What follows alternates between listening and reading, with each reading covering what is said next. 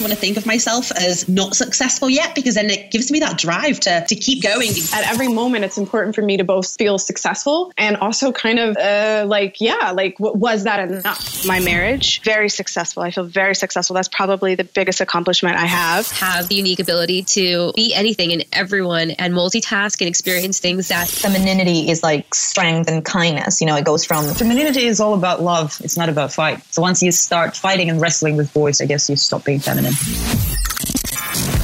Your lifelong passions, dreams, and aspirations. Your joys and creative spurs. Your femininity. Your success. All in one place. This is Girl Skill with your host, Anna Rova. Hello, hello, and welcome to Girl Skill Podcast, where we talk to different women from all walks of life about how they are redefining their own success, living their life on their own terms. And this first ever episode of Girl Skill Podcast is with Leanne Beesley, a great friend of mine, the craziest digital nomad and location dependent entrepreneur from UK, who doesn't really take herself that seriously, says yes to exciting opportunities with ease. And she has a great sense of humor. I promise you're going to laugh throughout this episode. She's, of course, uh, the co-founder of coworker.com, which is a platform for connecting freelancers and, and entrepreneurs with co-working spaces around the world, which is valued now at $2.5 million. Besides Leanne's story of how she started working online and founding coworker.com, she will also tell us about how sexyspatula.com was her best learning experience and why investing in a silly business idea is better than doing an online business course. Why Leanne had switched from online marketing to tech and how it is to be a woman in the tech industry. She also, she also is going to give us some uh, really good advice, uh, especially for women. How Leanne came up with $12,000 and spent a week with Richard Branson on Necker Island in two days. And of course, stay tuned until the end to find out what Leanne does every morning to get her creative juices flowing and stay connected to people, as well as her recommended apps, platforms, and tools to stay productive, efficient, and inspired in her work and personal life. Girl Skill Female Success Redefined. Leanne Beesley, welcome to the Girl Skills Show. How are you? I'm great. Thank you for having me on the show, Anna. Yeah, no problem. We're actually recording for the second time. I'm not, and I'm not ashamed to say that.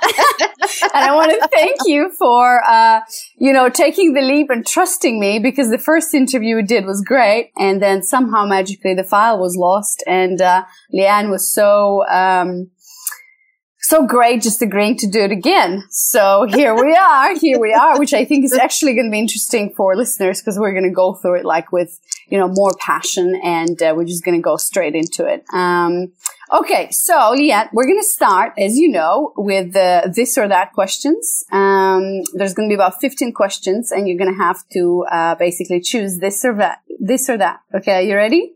Yes, I'm ready. Bring it on. All right. Let's do it. So Leanne, uh, sex or sleep? Sex. Flip flops or high heels? Flip flops. Thailand or Mexico? Thailand. Mm, lipstick or mascara? Lipstick. Yoga or CrossFit? CrossFit. Facebook or Instagram? Facebook. Skirt or pants? Skirt unless it's leather leggings and then definitely pants. okay. Uh, hot or cold? Hot. Dogs or babies? Dogs. Ooh. Pandas or whales? Pandas. Intelligence or sense of humor? Sense of humor, all about the banter. Mm. Comedy or drama? Drama. Money or fame? Money. Leather or lace? Leather. Mm. And last one, freedom or hope? Freedom. There you go. We just finished it. Good work. awesome. So that's a great start. And now we're going to go into, so I have two questions that I would like to start every interview with. And the first one is, uh, Leanne, what do you love about being a girl? Oh, what do I love about being a girl? So many things. I think the fact that we can just wear whatever we want and express ourselves through clothes, I think is is huge. I mean, I love having fun with with fashion, whereas I feel like guys are definitely more limited on that side of things. So yeah, I'd say fashion and creativity in our appearance. Hmm. That's awesome. Love that. Okay. And the other one, uh, let me ask you, um, do you consider yourself successful and why? Oh, oh, that's a difficult question. Um, I think no, I don't feel like I'm successful yet because you know, if you once you kind of accept that you are successful, I think you become complacent and you just coast along. So I think for me, I always want to think of myself as not successful yet because then it gives me that drive to to keep going and keep pushing myself and keep trying to get to that next level. So yeah, I'm gonna gonna go with a no. Mm, that's interesting. But do you think you've achieved some sort of a degree of success? Well, again, I think success is so uh, so subjective. I mean, I've done a lot of stuff. I've achieved a lot of things. I've created a lot of things. I've built a lot of things. I've had lots of like random good experiences. Mm-hmm. But again, I don't want to put myself in that successful category because then I'm uh, yeah, I'm not being ambitious enough. No, interesting. That's a really fresh perspective. Awesome. Okay. So it's it's more of a progress what you're saying. Yes. Okay, cool. Uh, all right, so now we get into your story, and you are known now today as the famous Leanne Beesley of the famous coworker platform that you just launched with your co-founder Sam last year. Well, actually, it's going to be two years, right? In October. Mm-hmm. Yep, yep. And you have uh, the biggest platform in the world for co-working space, connecting co-working spaces with, uh, you know, freelancers and remote workers who are just travel or looking for, um, you know, a co-working space. And uh, currently you have more than you said, 5,000 co-working spaces listed and more than, is it, have you hit 1,000 cities yet? Oh yeah, we're way over a thousand cities. We're in um, 120 countries now, so it's I can't remember the number of cities, but it's definitely more than a thousand. Right, and then you've also welcomed the first uh, co-working space in Afghanistan. You've been mentioned like in in magazine and I guess I'll call it a publication like Forbes, and you've mm-hmm. recently. Mm-hmm raised five hundred thousand dollars from angels investors to uh, you know scale it up and uh, yeah, this is amazing. And you valued at two, was it $2.5 million now or more? It was when we did the round. Yeah. So it's, it'll be more by now because we're, we've grown a lot since then, but, uh, right. So that, that's incredible. So I want to talk about, I, I don't necessarily want to talk about, you know, the business success and how you went about things around there because I think there's plenty of spaces for that. But I really want to talk about how you, how you got there and, and, what were really some of the turning points uh, in your life that led you to this uh, stage of success? And how you how you went through it as a girl because like I know you as the one of the probably one of the craziest uh, girls out there who's just you know jumping into things who's not afraid of doing mistakes who's not afraid of being herself you know and you went to like the richard branson's island and you just took a leap of faith and you always have these crazy stories like passing what is it the thai border through like uh, you know, bribing the, the, the, the guys, the customer. Um, and then, there's a few slightly illegal activities on my uh, right, my right. Let's, uh, and you're so yeah, and you're just writing about it, and you're always you just what I love about you is that you take life, you'd never take it seriously in a way, and you really see it as a game. Uh, no matter what it is, business or, you know, life in general, but you're always good with people as well. Uh, you certainly helped me a lot, um, in different things, um, for the past year. So, Let's start with, so I know that you worked in advertising and um, you mm-hmm. started in advertising and there was this organization, AIESEC, that you mm-hmm. also participated in. That was kind of like your, um, let's say, cataclysm, I suppose. Yeah. so tell me, tell me about that. Tell me about London and, uh, cause you're from UK. Well, not London actually, right? So tell me, tell, tell me your story. Where did it start?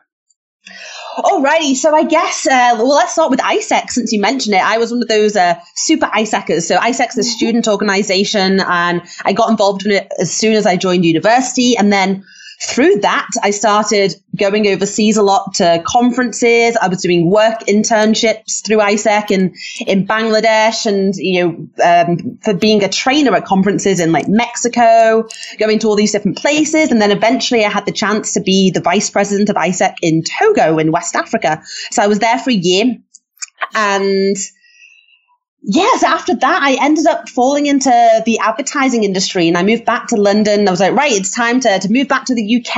I'm, I'm going to settle down. This, this is it. You know, I bought an apartment. I got a great job, all those things.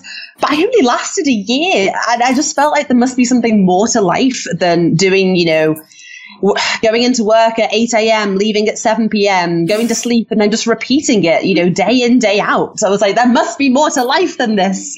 Yeah. Uh, mm-hmm. So I wanted to ask you there where, you know, because you're now a location dependent entrepreneur based in Thailand, and, uh, you know, you're riding that wave of obviously location independency. And this is like, you know, the life that so many, I know, women dream of. And, you know, to get there, like you've, you've gone through such a journey, right? And Tell me about that moment. So you said there must be, you were thinking that there must be more to life than this. Like what, mm-hmm. like when did that moment happen for you? What was, is, was there a turning moment? Were you sick of the job? Uh, did you, were you exposed to someone else doing something like that? Or like, when mm-hmm. was that moment? What was the emotions? Well, so I just changed. So I was working in one company, an advertising agency in London for a year, and then I was in account management. So that's the person that kind of you goes between the the client and you all the developers and the designers. But I really wanted to get into strategy planning, and they didn't have any open roles at the agency I was with. So I moved to a new ad agency in London, and my like second day there, I realized I'd made this huge mistake because the culture at the new agency wasn't as strong as the culture at the previous agency. And, you know, it's, at the end of the day, the culture that you're in is so important. The people that are around you, the energy, the atmosphere. So I had this huge panic on my, my second or third day where I'm like, oh shit, this this is a mistake, but I can't move anywhere else now. No one's going to hire me if I've just been at this place for, you know, a week or something. What am I going to do? The only solution I can do is go overseas again. I have to leave the UK. Um, and there was a company that I'd heard about um, a couple of years earlier through AIESEC in Malaysia that was really well known for its culture. And so I thought about it. Might, you know, I have to go there. I have to move over to Malaysia to work for this company. And by the time I got offered the job, it was like a three month process. I was actually loving my job in, in London again at that point. But I still felt like there was something more out there. I didn't just want to be stuck in the, the usual routine. So I took like a 90% pay cut to go to this company mm. in Malaysia. But it was so worth it because that was then a springboard for, for everything that I've done since. Right, right. Yeah, yeah. And so, uh, would you say that because you were exposed to kind of, because you traveled a lot before that as a student, right? So for you, it wasn't, it wasn't like my case where I've never been that far. So for you, it was kind of an easy decision in a way to just jump into it and go for it. And like you, you, you trusted yourself. Where did that come from? Like in a way, were you always kind of the rebellious kid? Were you nurtured as like following your gut, you know, like just doing, you know, have your parents kind of brought you in that way? Or where did that come from? Like, where did you have that from? Well, Number one, moving to Malaysia wasn't such a big deal for me because I'd actually already lived in Asia before. I lived in Vietnam um, for six months and then traveled through Asia when I was 18 before university. So that wasn't a big leap. I think the, so I grew up in the countryside. I grew up in in a field between two villages. I didn't even live in a village. It was literally a field between two villages, and I was so isolated. And most of my life, I just grew up thinking that I'd stay in this kind of area. The nearest city to me was Liverpool, so I just thought, you know, this will be my life. And I never even thought about looking outside of that. And then when I was seventeen, because I didn't get on with my parents, um, well, I didn't get on with my mum at the time, and so I went to boarding school for my A levels, and that's where I met all these people from all over the world. Like I made friends from, you know, China, Hong Kong, Nigeria, just all these places. And because I didn't have friends there, I could go visit them in like China and Hong Kong. And I realized that, you know, there's absolutely no point sticking to the place that you were brought up. There's no reason to. So yeah, mm. I guess it just comes from trying to escape the, escape the field between two villages. Right, right. And you get exposed to certain things and you're like,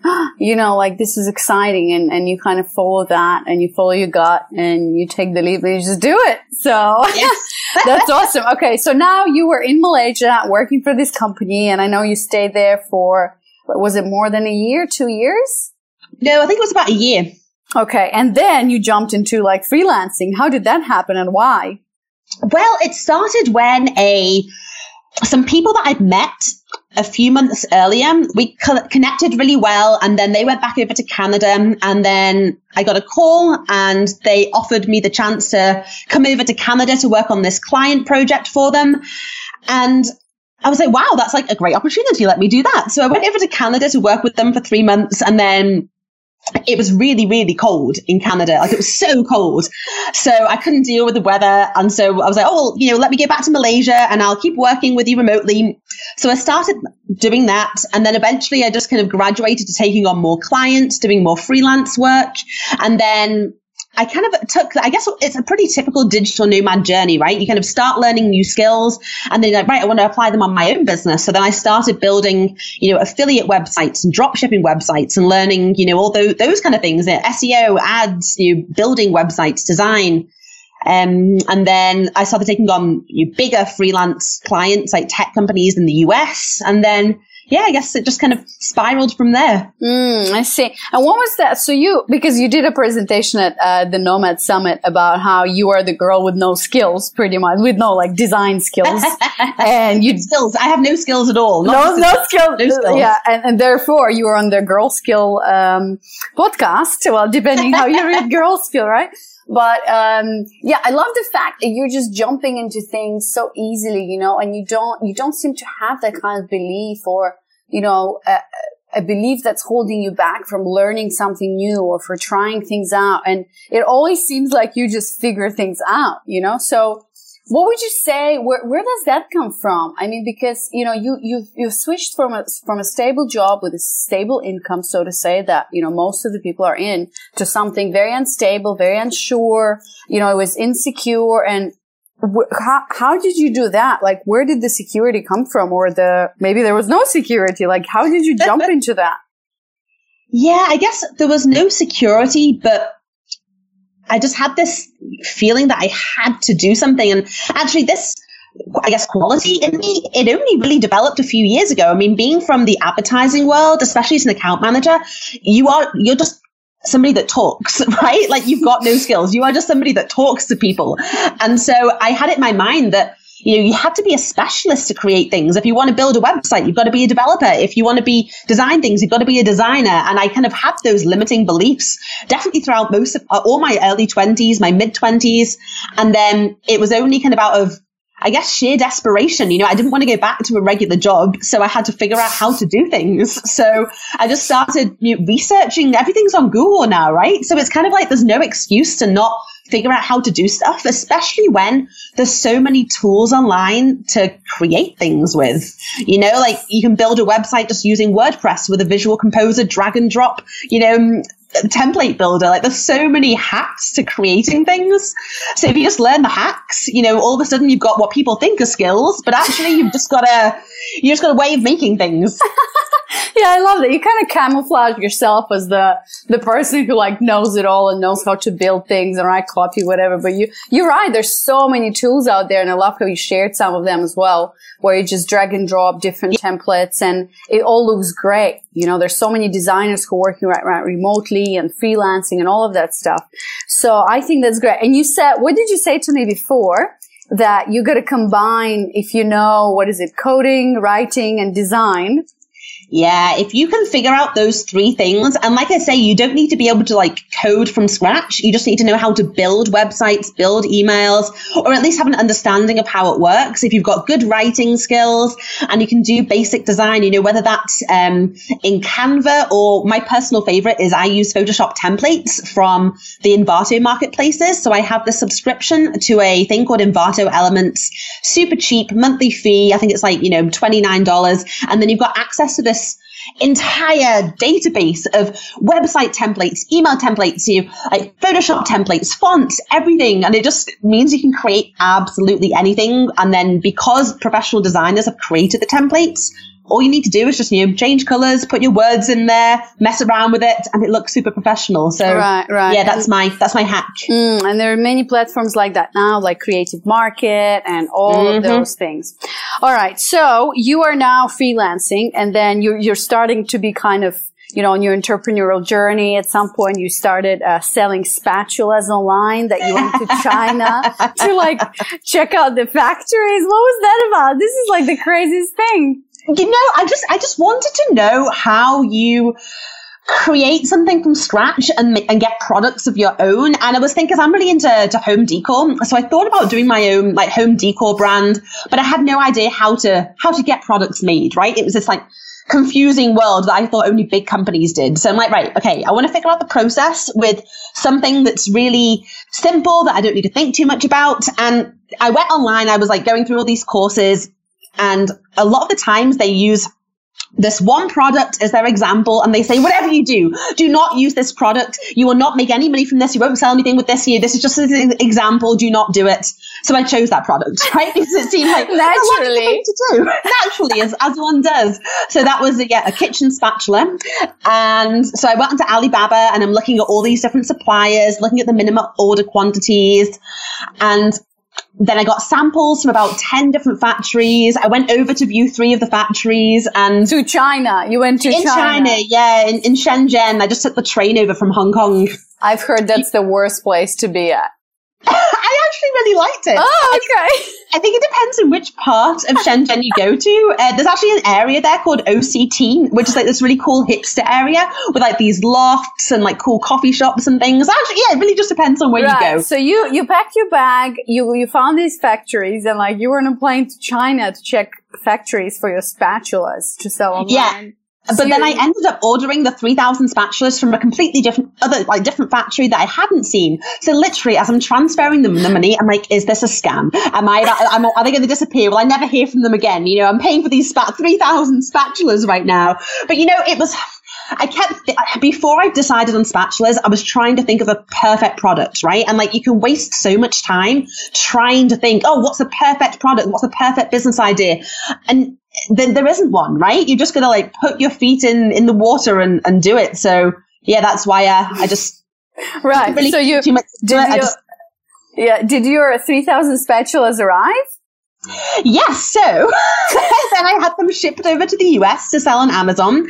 And I'm so glad that I did it with something as trivial as spatulas because there are so many bumps along the road, figuring out shipping, figuring out customs, figuring out, you know, how you get things from customs in the US to the different, you know, um, warehouses that they have to go to. There were so many things that I had no idea about and I made a ton of mistakes. Yeah. So many mistakes, but it, because it was something with as cheap as a spatula, it didn't really matter, you know? So, right, um, right. But you use that to kind of, you know, learn and then you just get, you, you were just playing with it, right? Like this is, this is something that I'm realizing now is if you're not going to do it, you never know, you know, and now I realize that I would rather do it and then kind of learn from it. Or if it's not going to work, that's fine. Then not do it and be in a comfortable position. Yes, and I think also having fun with what you're doing. I mean, so when my spatulas were in the ocean on their way over to the US and China, uh, a friend of mine sent me this new um, website template, and it was a really nice parallax one. I like, oh, you know, I really want to build a website with this template. What can I build? I thought, hmm. I have these spatulas. Maybe I can do something with them. And they're like, hmm, hang on a moment. What can I do here? And I checked and the d- domain sexyspatula.com was available. So I got it. And it was around the time that Fifty Shades of Grey, the movie was coming out. And I was like, you know Oh what? God, Maybe I can jump. well, I thought maybe I can jump onto all the Twitter buzz around it by hijacking the hashtag. So what I did was I got all these. Um, I went onto deposit photos and I found all these um like sexy bedroom scenes, and then I found this designer that was in the Ukraine um that was able to superimpose my spatula into them in this amazingly realistic way. Like it literally looks like people are in their lingerie holding my spatula. Oh my God. And Do so you I still got- have pictures of that? I'd like to post them. I do. I will dig them out. Also, the domain sexyspatula.com is still alive. Um, but uh, yeah, it was like a fun little experiment, you know, it's just, and I think that's the thing with business. You can't, when you're first starting out and you're just doing these experiments, it's just good to play around with it and see what works. Right, right. And I feel like, how, how did you, when you did that, uh, well, what was your income? Like, were we doing it on the side or what, what was your plan? Like, this was such a huge risk. How did you take it? Well, you know, it, it was a risk, but at the same time, I did also have freelance clients at the time. Um, so tech companies that I was uh, doing like online marketing for. So I had a safety net, but it was honestly so cheap to get those spatulas made. I think 3,000 spatulas cost me just over a thousand dollars. And then, you know, you've got the shipping that's maybe, and you know, all the customs things. So, you know, maybe in total it gets to like maybe $2,000, but it's the kind of money, it's cheaper than doing a bunch of courses and you know not doing like not having a practical business at the end of it, right? And I ended up mm. selling almost all of the spatulas, which covered what I, I spent and more, you know? So I didn't really make much money. Like I literally like grazed the surface. Yeah. But, uh, yeah. And for you, you told me, uh, you know, on my, on our previous interview, you told me that for you, it was always, you had a skill by this time, you had a skill that you, you knew how to build websites, that you knew that people would pay for them, right? So once you have a certain thing that you know people are always going to pay for it, then you can play around around with it. And I feel like with me, it's the same thing. You know, I did in, email marketing professionally for like three, four years. So now mm-hmm. it's like, all right, what is the worst case? Well, actually, the worst case now, I'm going to go and like bartend or waitress. And that's not even the worst case scenario. I can always be in Bali or whatever and like, you know, do funnels for people. So once mm-hmm. you have that kind of skill that you know, that you can do, people are going to pay money for. It doesn't matter how much money you have in the bank account. It doesn't matter. So you, you're giving yourself uh, a play field you know, in a space to play and experiment and with your creativity, with anything you want, with your ideas. Would you, would you say that's true? Absolutely. It's so true. Once you've, once you've got something that you can build and create, then you will never need to get a proper job again because there will always be people willing to pay for what you can provide for them. So yeah, for me is is building websites. And I know that if everything, even today, you know, if everything went to shit and I lost everything and I lost my business and I, you know, I, I was homeless on the streets, you know, I know that I can find clients that need websites and will pay me money for websites, right? So it's just kind of one of those uh, nice yeah. little fallbacks. Yeah, yeah, and I love that. Yeah. Okay, cool. So now finally we're coming to coworker. Uh, mm-hmm. and I know the story of the coworker is you and Sam, your co-founder. You were in Hong Kong. You were looking for a co-working space and it was so hard for you guys to just find one place that had, you know, it was, you, your idea was to kind of build a TripAdvisor of co-working spaces. Mm-hmm. And you mentioned, what I'm interested in is like, you know, you went into the, cause this is like a tech startup. You completely switched from like marketing into, you know, tech. Like this is a mm-hmm. platform, right? This is like yeah. completely different. But I mean, knowing you and knowing like all the stuff you've done before, now it's obviously not surprising, but it's still like a completely different industry. Um, how did you feel like being being a girl, being a woman in the tech industry in general? What were some of the challenges you were facing uh, while you were building it?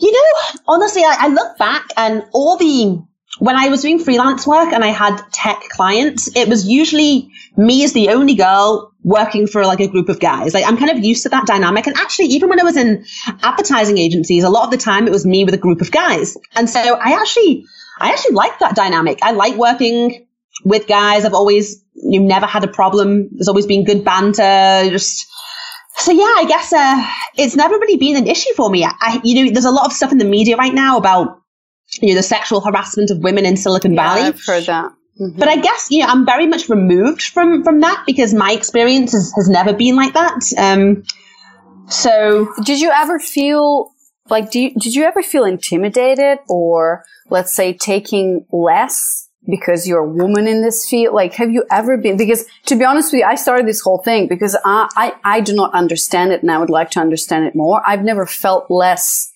because I'm a woman and I come mm-hmm. from Eastern Europe, you know, so maybe you can, have you ever been put in a position where you felt like, you know, maybe the guys were kind of judging you, oh, you don't know, you're a girl, whatever. Have you ever felt that? You know, I haven't, but at the same time, I think it's because I always charged very high rates as a freelancer, and that actually positions you um, much higher in their mind. I think if you are in a situation where you feel like you might be being judged as a woman, my advice would be raise your prices and then they see you on the same level as a guy. And here's the thing, right? Like I know, even though I would say that my prices were, you know, were pretty high, I know guys that have way less, uh, I would say, abilities than me that would charge double, triple the amount. And it, it, literally, I feel like uh, these guys are friends of mine. So I'm not putting them down because it's, it's their business. They're good at what they do. They can get money in, but I know that they don't have the same kind of, I say skills, but just ability to create things. So there's definitely still room for, uh, me to if I, if maybe if I was a guy, I'd feel more cocky and more uh, able to charge super crazy high premium prices. But uh, yeah, yeah, yeah. I can think of maybe. Mm, interesting. I love that. You know, it's it's a conversation that I feel like is needed because the conversation now is about how women, you know, especially with this going on in Silicon Valley and stuff like that. Like, but as I said, like for me, it was never the case. And I feel like if we behave like we, you know, this is the price that what what you know, this is my service, and you're paying what I'm worth and all of that, then the problem goes away. They're like, oh, okay, well, that's an equal yeah. player on the table, you know? yeah. Yeah. Honestly, you know, the, the number one thing is just having confidence in yourself. I remember um, reading, it was in Harvard Business Review last month. There was this um, study where they, surveyed like VCs and you know like tech companies to see which pitches were more effective um, and they always chose the uh, men that were the most successful pitches, but then the findings showed that men that were doing pitches that were portrayed classically feminine traits, such as a, a, higher voice, a softer voice, you know, a, a maybe less um, kind of cocky stance and everything, they did very badly. So it's not necessarily a, a, male or women thing. It's just being able to project yourself with confidence and not kind of shrinking into yourself, maybe. Right, um, right. Yeah, I completely agree with you and I see that happening. Yeah, cool. So, uh, all right. So let's move on. Um, so now you're with this coworker. Tell, to tell me where you are today and what are you guys doing with a coworker? Alrighty, so right now I am in Chiang Mai, Thailand. I uh, I tend to always gravitate back here just because it's such an easy place to base myself, and it's also you know when you're growing a tech startup, you want to put as much money as you can into growing the team, growing the business, and so being in Chiang Mai just means I can keep my costs low but still having a really nice lifestyle. So that's where we are right now. We've just hired a few more people. We've got this awesome new girl that's based in Canada that we're bringing over to Chiang Mai to spend two months with us soon. So I'm really excited about that. And yeah, we're just trying to keep grow the business and expand um, across more and more cities, get more co-working spaces on board, and you know, get more visibility. Mm. And uh, mm-hmm. yeah, there's there's lots of things that we've got in the pipeline. And so, uh, yeah, I'm right. really excited about the next few months. Cool. I'm really happy uh, for you and really, really proud of you. What would you say in, in coworker, um, would be the, like the, the point, like the turning point or like your proudest moment, um, in your journey with coworker? I think for me, it was when the Financial Times covered us and called us their innovation to watch for the month. And it wasn't just online, but a friend of mine sent me a photograph of her by the pool in Singapore holding a copy of the Financial Times. And there was our logo on the pages. Oh my God. And I flipped out. I was like, what the actual fuck? Like, co-worker was at Financial Times uh, as this innovation to watch. And that was like a total surprise because I knew we were going to be online and because they called me for an interview because they, they saw us on Product Hunt when we were trending there. But I had no idea it would be in the print version. And it's just nice kind of having that external validation. I know, you know, you shouldn't need it, but when you see a, something like that saying that they think your idea is good it just kind of helps you get more confidence in what you're doing yeah i love that i love that and i see how you know how they say like you can only connect the dots going backwards and now yes. that we, we and, and you you've been such a big part of coworker you know like i can just how you were like shipping everything and you were doing a lot of the press right and a lot of these things were put in obviously your your part your co-founder was part of it but all of it would you say that everything you've done up until that moment kind of led you to this role in a way being the co-founder coworker and now it's you know a great company Mm-hmm. Absolutely. I think because I've tried so many things um, in my 20s, you know, different types of things in advertising and marketing and, and tech, it really just, and also having experience working with different types of people, that's the huge thing because in business, it's all about you know, working with people. It's not even really about you or the product. It's just about you and the other people and the dynamic and what you can do together. And so that really helped train me for the position I'm in now, where I'm leading a team. That was absolutely terrifying my first few months when we did initially grow the team because I was so used to doing things by myself that, you know, suddenly having all these people, you know, looking to me for, you know, direction. really resisted that for a long time. I actually hired a coach to like work through it with me for six months because I felt like I needed some kind of support to not freak out about it. So uh, yeah, that's that's a that's a huge time. transition. I'm working with a girl now as well, and it's like and it, immediately it's such a mind shift you know it's it's suddenly you're like oh okay how do i communicate that in the right way? And like how do we manage this together? Yeah it's a huge huge thing that's like completely new. And yeah i i can a little bit i can understand you now in that sense. So all right cool. So we are almost at well almost at the end. I have one more question one more story that i can't let you go without us telling without you mm-hmm. telling us about your, um, you know, how you met Richard Branson on Necker Island. And it's such a crazy story and I love it because it's, I mean, it's huge. Like the guy, he's one of my role models or whatever. Um, you know, I read his books and he's just, I feel like, you know, he's kind of, uh, are you trying to be like you're like the female version of uh, in a way Richard Branson he's like oh. crazy, right? Um, as much as maybe, I would love to yeah. claim that, um, I wish I was. maybe like a mini version, you know, because he's he's just taking, you know, he he is taking challenges on. He's not afraid. And he's just trying new things and, you know, screw it, let's do it, all of that kind of stuff. So I feel like you have the same vibe. So tell me the story. So you were, where were you when you got the call from a friend? Well, so I'd just flown over to San Francisco to go to a conference called HustleCon.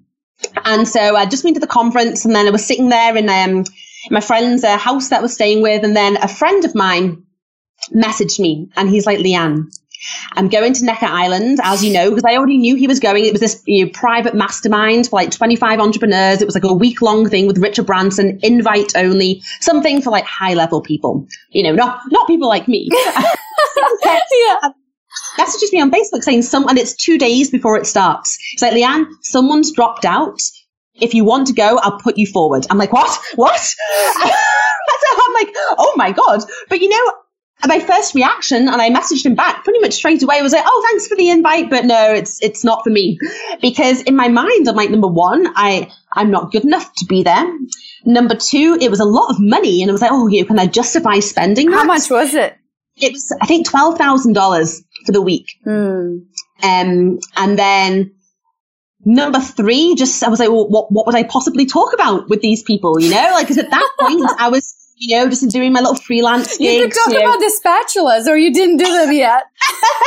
no, I, I, had already done them, so they had been done. Um, there you go. but then, so I told him no. I was like, well, you know, just think about it. You know, there's a, a couple of hours before you're going to make a decision. And so thought about it and I thought about it. I'm like, you know what? If I don't do this, this might be the only time that I get offered this kind of opportunity. And I think this is one of my, one of my traits is I hate missing an opportunity. And this is one of my downfalls as well, right? Because if you're always chasing opportunities, you don't focus on the thing that's right in front of you. Um, but in this situation, it was a good thing. So I'm like, right, I'm just going to do it. So I had literally about from deciding uh, to do it, he messaged the the people that were running it. They got in touch with me. We had an interview. They you accepted me into the program. I'm like, right, okay, got to got to book my flights. So at this point, it was like 8 p.m. And if I wanted twelve thousand dollars now.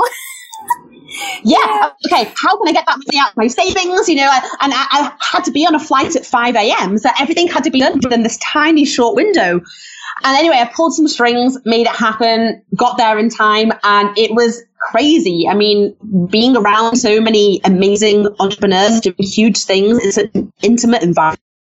And Richard was just hanging out with us the entire week. You know, his wife was away. So, you know, he wasn't hanging out with his wife. He was literally just hanging out with us, you know, eating lunch with us, dinner with us. We'd have these parties and every evening that had a theme, like a costume party. So, you know, he'd be there in his little air hostess costume with bright red lipstick on, dancing on the tables. He's so funny. Um, doesn't take himself seriously at all. He's so chilled. And yeah. How did you, so, okay, so you took the decision and then you said that, okay, right. So I'm going to do it. This is a one-time life, uh, you know, opportunity, obviously. And uh, so you arrived, right? So you arrived. Like I can just imagine. Like I would be so intimidated. Like you know, all of these thoughts of you know, I'm not good. Like what? What were you like? What? What were you talking to them about? Especially since you were in the, in the middle of the project. Like how did you feel in the beginning, and then how did you just gradually? I, I'm assuming that you just felt natural with it. Like how did that happen? You know, I think.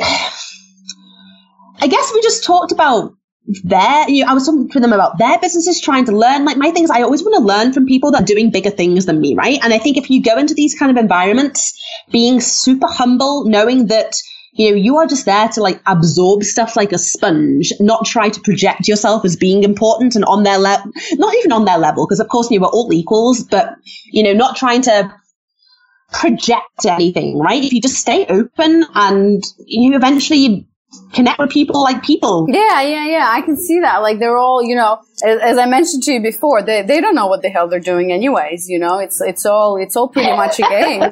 Life is a yeah. game, and some of us, so you true. know, are hitting the the target. Some of us are not, and it's yeah, but it can get so intimidating. And I feel like you just what you said is absolutely true where you just talk about you know human things and and you just be yourself which is hard but I guess you just get over it and drink a bit of alcohol and like, uh, you know, the party goes on and that's it. You're like best friends after that. Awesome. Well, that's such a great story. Thanks for sharing that. I think that, you know, we all get those moments and we're like, oh, maybe I should, maybe I shouldn't. And, uh, I'm assuming our advice, your advice would be should just do it, right? Screw it, yeah. screw it, do it.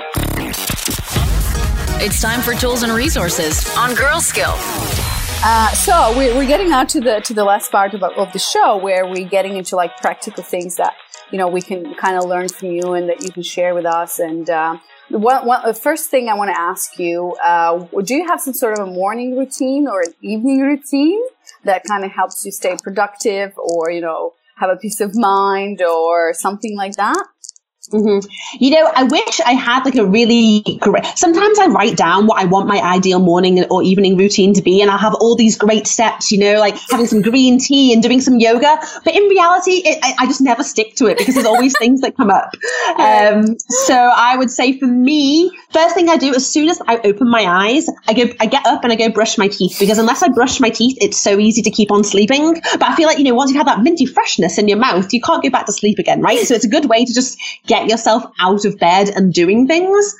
And then I actually like to sounds really random. So I um I like doing these things on Photoshop where it's called Photoshop Actions, and you create all these cool photos of your friends pulling in all these like crazy effects and stuff. I really like doing it. It's really fun because I'm not naturally artistic, but you know with Photoshop and all these tools, you can create all these things. So I go to Facebook and I see if any of my good friends have birthdays that day. And if they do, I find a photo of them and I put it into Photoshop and I whip it up and do this really cool photo and then I post it on their wall with a happy birthday message. Um, amazing. So- I know you've done one for me. You've done one for me. It's great. I'm like, this is the best project ever. And again, well, fun to start the day with some kind of creativity. And also it's a good way to keep, you know, doing something for people is a good way to maintain your relationships as well. Yeah, yeah, that's, that's a really cool, cool hack you've got in there. That's awesome. Okay, cool. Uh, so next question is, um, do you have any sort of like, um, online tools or apps that you're using on a daily basis that help you stay productive, help you stay in touch, or kind of help you just mm-hmm. organize yourself? Well, so with the team, um, we use Slack as a communications channel. So we chat about everything internally there. And then for like task allocation, uh, we use Basecamp. So I'm always in Basecamp every day, reviewing what people have posted, creating new to-do lists. What I really like, like people talk about project management tools and there's so many out there. What I love with Basecamp is it's so linear and I'm a linear thinker. I, I, I don't do well with productivity tools and project management tools that are very graphical. Like I just like lists of things that you can tick off and you get that satisfaction when you check the checkbox. Um, so yeah, Slack, Basecamp, they're the two. Um, I use a lot. Of, I do a lot of things in Photoshop using templates from uh, I mentioned before Envato Elements. I have a subscription to that. It's you know, magic for me. Um, so I recommend that. And yeah, I guess they're they're the big ones. And then I'm always logging into. We have our own internal like back end with all our own stats for coworker. So I'm always mm-hmm. checking those, seeing, you know, if there's anywhere we can improve, what we need to optimize, if mm-hmm. anything's done really well that day. Google Analytics, of course, always good to keep an eye on that. And actually, there's this software that we've installed on Coworker at the moment, which is so fascinating. I'm checking it like multiple times a day. So it's called Clearbit Reveal, and you install it on your website, and it matches the IP address of a person with the IP address on your website, looking at your products, which pages they're visiting. So it's kind of like a snooping on the internet, you know, it's like like like you're a spy. Uh, so it's just like a really fun thing to to look at and know who's in your website that day. Right, that's cool. Wow. So how how was it called? Clearbit. Uh, Clearbit Reveal. Clearbit reveal. Okay, cool. And in your personal life, uh, or maybe you don't have one at this point with coworker, do you use? Don't really have much of a personal life and I'm actually like naturally I'm very disorganized. So I'm not one of those people that's good with keeping track of things on spreadsheets and you know all that kind of stuff. I literally just have a to-do list on my phone in my notes thing. I just every day I'll put like a little list of things I need to do and that's that's what keeps me focused. So All nothing right. very tech savvy there Yeah, or fancy. Cool. Well, whatever, whatever works. You know, you gotta, you gotta find your flow. Um, okay, cool. So how? So you mentioned some of the tools and stuff. And um, are there any people or like blogs or platforms that you follow for, um, you know, for just education, information, or news? Well, I guess for me, oh, so some, it's not so much an online thing, but a magazine. So Harvard Business Review, I always thought it was for like old, boring people. Me But then, too. right. But then I got a copy of it last month and it was amazing. Like hands down, the best magazine that I've read in years. Like there were so many like juicy articles, like learnings, tidbits. Like it was amazing. It was not boring at all. Like I, I remember like a few years ago, I would try to force myself to read The Economist to like make myself smarter. And I mm. hated it. It was like the life was draining out of me when I read it. But Harvard Business Review, it's if you're if you're in tech or like in business, definitely like read that because it's really really good. Um, in terms of blogs, so I follow. I mentioned before Envato Element. So Envato has a blog where they um, do lots of tutorials on how to do things. So I actually have that set on my Facebook so that all their posts appear at the top of my Facebook feed because I think it's so nice when you log into Facebook and instead of just being you know distracted and go down a rabbit hole with you know people's drama and your timeline, you actually see all these articles about how to create things. So I Mm, I that. love that. Yeah, that's a great advice. Okay, thank you. Okay, so now let's go into one book that you would recommend uh, that kind of like, you know, transform you or change your way of thinking about, you know, business life or anything. Hmm.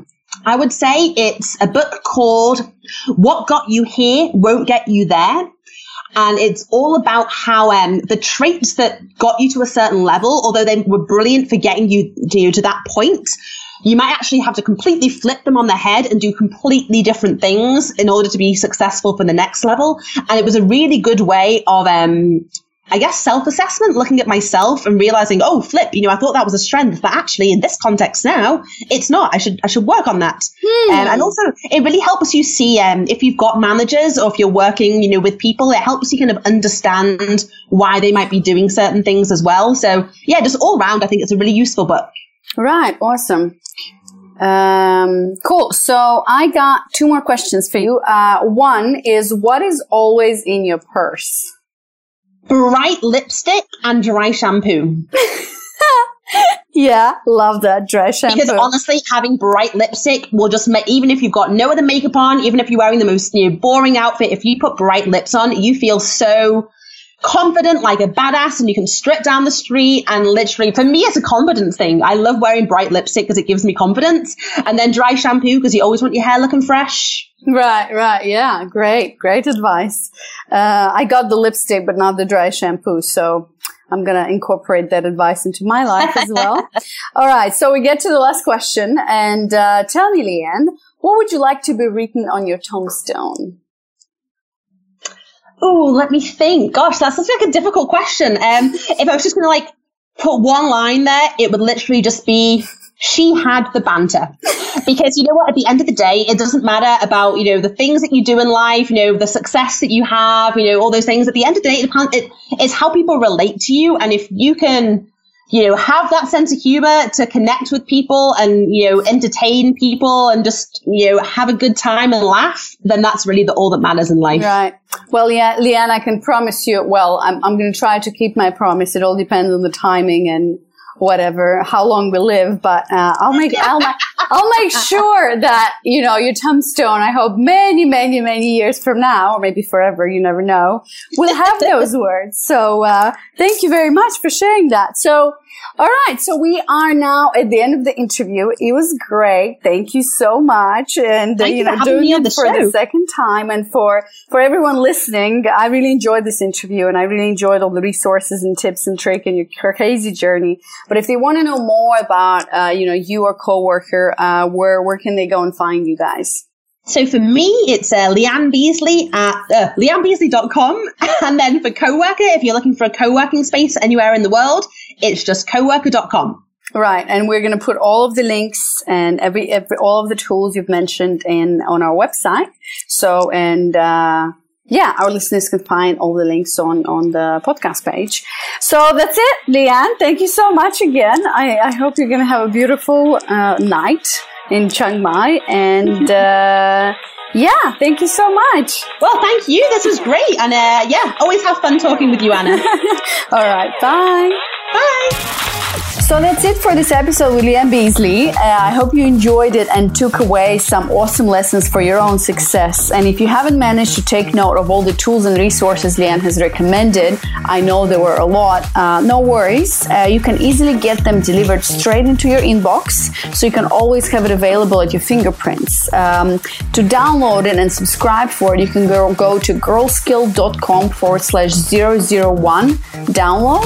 Again, it's girlskill.com forward slash 001 download. Um, it will also come in a PDF form, so you can easily save it in your Evernote or wherever you store your files, um, just in case you know you, you wanna you wanna get that book we talked about, or you wanna get that link to the resource or the templates we talked in this episode. Um, you can have it available. So go to girlskill.com forward slash 001 download to get it. And don't forget to subscribe to this podcast on your favorite favorite podcast app to stay tuned and be notified of new episodes. I'll see you on the next episode of Girl Skill Podcast. Thank you for tuning in to Girl Skill. Make sure to subscribe to the podcast on Apple Podcasts or your favorite podcatcher to never miss an episode. And never forget that your version of success is uniquely yours to live and experience.